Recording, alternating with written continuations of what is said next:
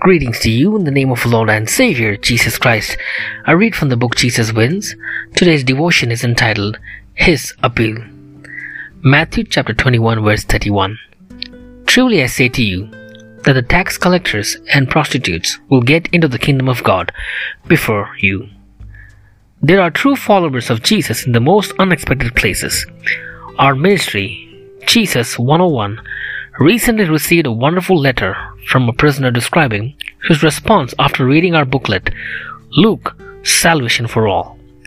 Even though I am incarcerated, he wrote, my soul had been set free. He ended his letter with an excited woohoo. As I was reading it, it occurred to me that some people in jail are feeling free, while some others in the church pews may actually feel incarcerated. Quite a paradox, isn't it?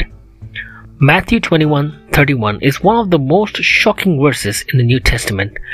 It's part of the parable of the two sons that Jesus used to respond to the chief priests and elders who questioned his authority.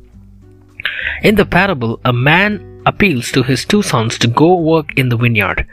The first son responds negatively, but later regrets his answer and goes. The second son responds positively, but then changes his mind and doesn't go. Jesus asked them which of the two did the will of his Father, and they answered, The first.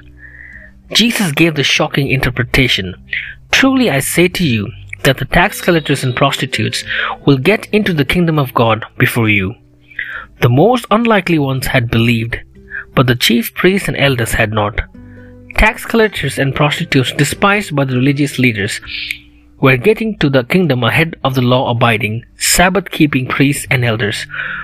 Those who had religious ancestry and pedigree were in peril of being excluded from the kingdom. In the most literal sense, the last were first and the first were last. The appeal of Jesus is meant for each one of us, whether we consider ourselves religious or unlikely followers. In the Gospels, the religious folk are always in the gravest danger because they don't recognize their need. Let's respond faithfully to the appeal of Jesus by examining our own hearts and accepting His grace, which none of us deserve. Let's pray.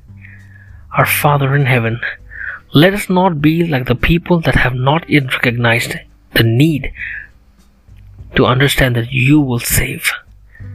Help us, Lord, to accept Jesus as our personal Savior so that we can examine our hearts through the working of the Holy Spirit.